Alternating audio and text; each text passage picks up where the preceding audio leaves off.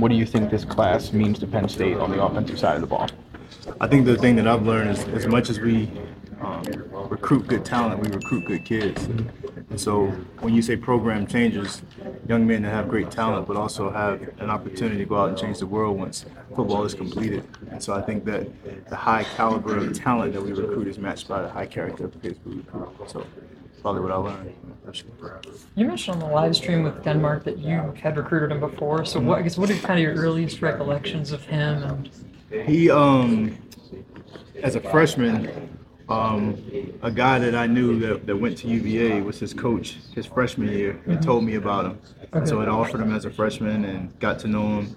And so, you know, obviously, as his recruiting took off, you know, we kind of came on the back fold, but always stayed in contact with him. And then, you know, when I got here, the opportunity to uh, revisit the conversations that we had had and the relationship that we had. And it's like we picked up right where we left off. And so it's kind of funny to see it all come full circle. So um, it's, it's been a long journey from freshman to senior. And now the fact that I'll get a, a, the opportunity to be a part of his journey, I'm really excited for that. What excites you about him from a skill perspective? I think he's unique in his ability to change direction and create separation but man, he is competitive as hell, and that's what you love about him. He loves football. He he loves to play. He loves to compete, and I think he's got a high ceiling for his his skill set. So I do. I like a lot of those things about him. From your perspective, what work is left to be done? Coach Franklin said this is a great class, obviously, but there's still work to do. From your uh, point of view on the offensive side of the ball, what work remains? I think just as many players as we can get that can help us compete for national championships, whatever those spaces may be as the, the roster continues to go throughout the rest of the season. Um, just seeing what, you know, what unfolds, what may happen, you know, as the season comes to an end. But, you know, any player that can help us win and compete for national championships, I probably would say that would be the focal point. I think we'll have a better idea of what that closure may be as the season comes to an end. In your uh, role as an offensive recruiting coordinator, can you tell us what it's been like dealing with this cycle from a name, image, like this perspective, how that's impacted things, not impacted things, not just Penn State, just in a general recruiting world sense? I mean, I think those things are um, a bigger issue in college uh, sports in general, but the right kids that want the right thing will be attracted to Penn State. And so I think that makes it easier for the kids that we recruit, um, understanding that it is a part of the new scale or spectrum of college sports, but also there's still kids that that's secondary. You know, the primary focus is football and academics. And so those kids that are attracted to us, it makes it easier to recruit. What are the challenges of recruiting the receiver position? Oh man, everybody wants a lot of catches. You know, wants to be guaranteed that they're going to get X amount of catches coming in but just also reinforcing to them that there's a level and standard of, of work ethic and consistency that's going to be as, as, the foreground. And being selfless you know as far as putting the team first special teams are going to be important blocking is going to be important. And um, the talented guys that, that want that that want to show up every day that want to work hard that want to compete that want to become the best receiver corps in the country those are the guys that you recruit. But if there's guys that you got to beg and plead and compromise with it's probably not the guys for you because you're probably going to spend most of of their college career doing that. So just trying to eliminate those guys and find the guys who, you know, again, you'll hear phrase love football. Guys who are talented, love football, will go to class, will do what they're expected to do off the field, and just show up every day with a excitement to just want to get better and work and compete and put Penn State on the map as being one of the best receiver corps in the country. Those are the guys that we look to recruit at receiver. Broadly, um, is there a difference in temperament between a high profile receiver recruit and maybe a high profile defensive end recruit? Is there something about that position that makes it harder to win that kind of guy? I, I mean, I, I don't know if that's a fair comparison, but I think it's it's two different. Um, I don't want to say skill sets, two different. Um, what's the word I'm looking for? Two different requirements. Like one requirement is to, to be aggressive, to attack, to always look to punish. And then sometimes in at, at receiver, you know, we want we want to be physical, we want to dominate, we want to block, but there's also a finesse to it. You know, I think those are are two different mindsets, and I, I think for what you are, almost two different occupations, right? One's working to get open and make catches and block, and one's looking to stop the run and destroy the quarterback every chance they get. So I think those are two opposite ends of the spectrum. But there's also guys that are are extremely violent on the field and extremely quiet off the field. and then there's guys that are extremely loud off the field and extremely quiet. So it, it, it's kind of hard to compare those two positions, but I think if you can find guys with a similar mindset that just again love football, show up, work hard, compete. I think you can find similar personalities in two different um, positions, if that makes sense.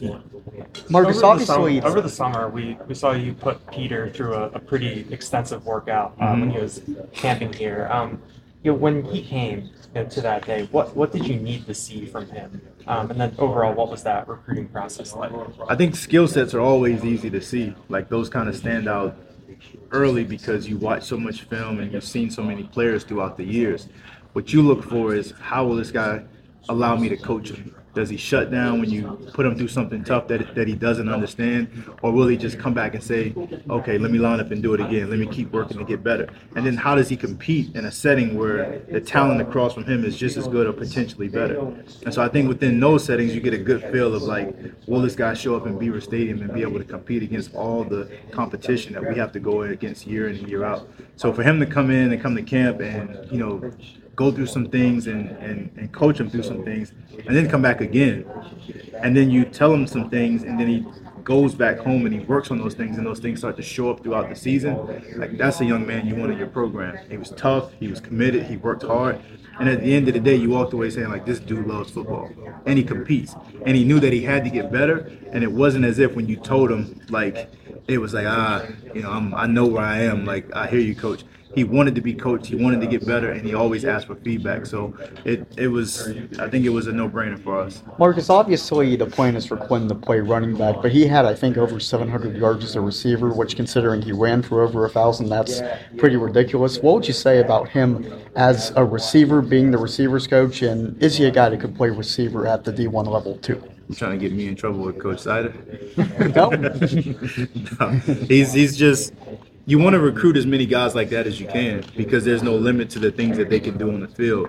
The value that he brings running the ball, the value that he brings catching the ball, which will also, you know, add to his value on special teams. And now we got, now we have a lot of football players. And running back can be his best position, receiver can be his best position, but as long as he's on our team, we're a better team. So where he ends up or where we personnel him or put him, like the sky's the limit. But he gives you so much flexibility because he is such a good football player.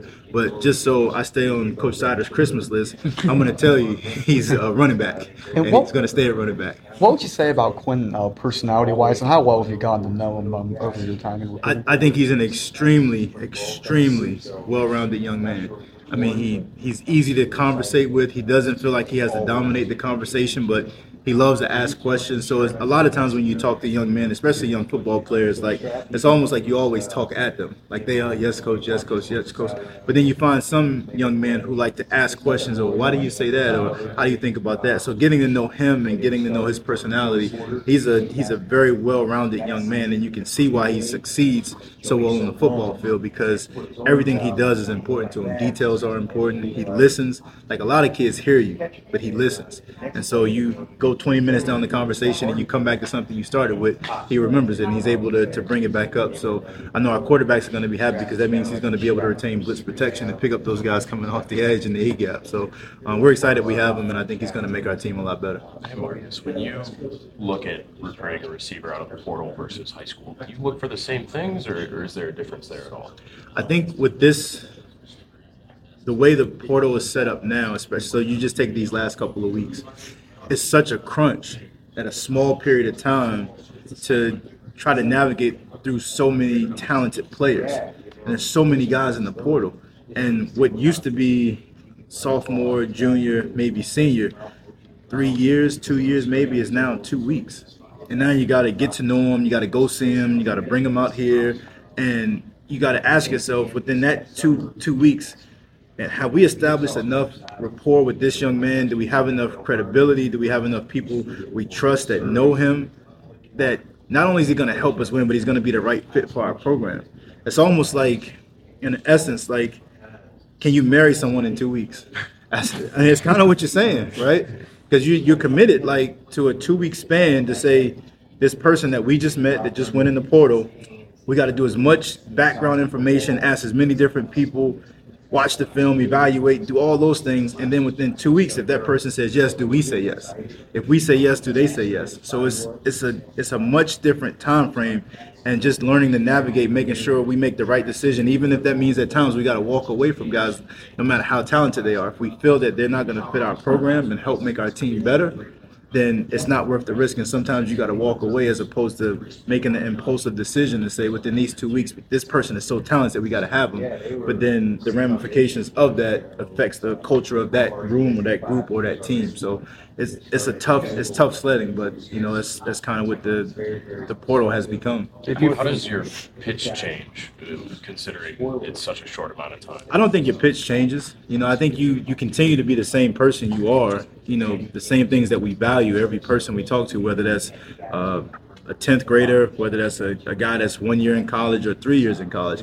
The message is the same. Our our, our core values and and things that we believe in are always going to be the same. It's just a matter that this this this courting process and dating process has been shrunk down to speed dating, and you got to get it done in two weeks and really make a a, a a collective decision on is this person the best person to bring in, not only talent wise, but culture wise, and to make sure that they're going to be able to do all the things that's required for them to be successful on and off the field here at Penn State.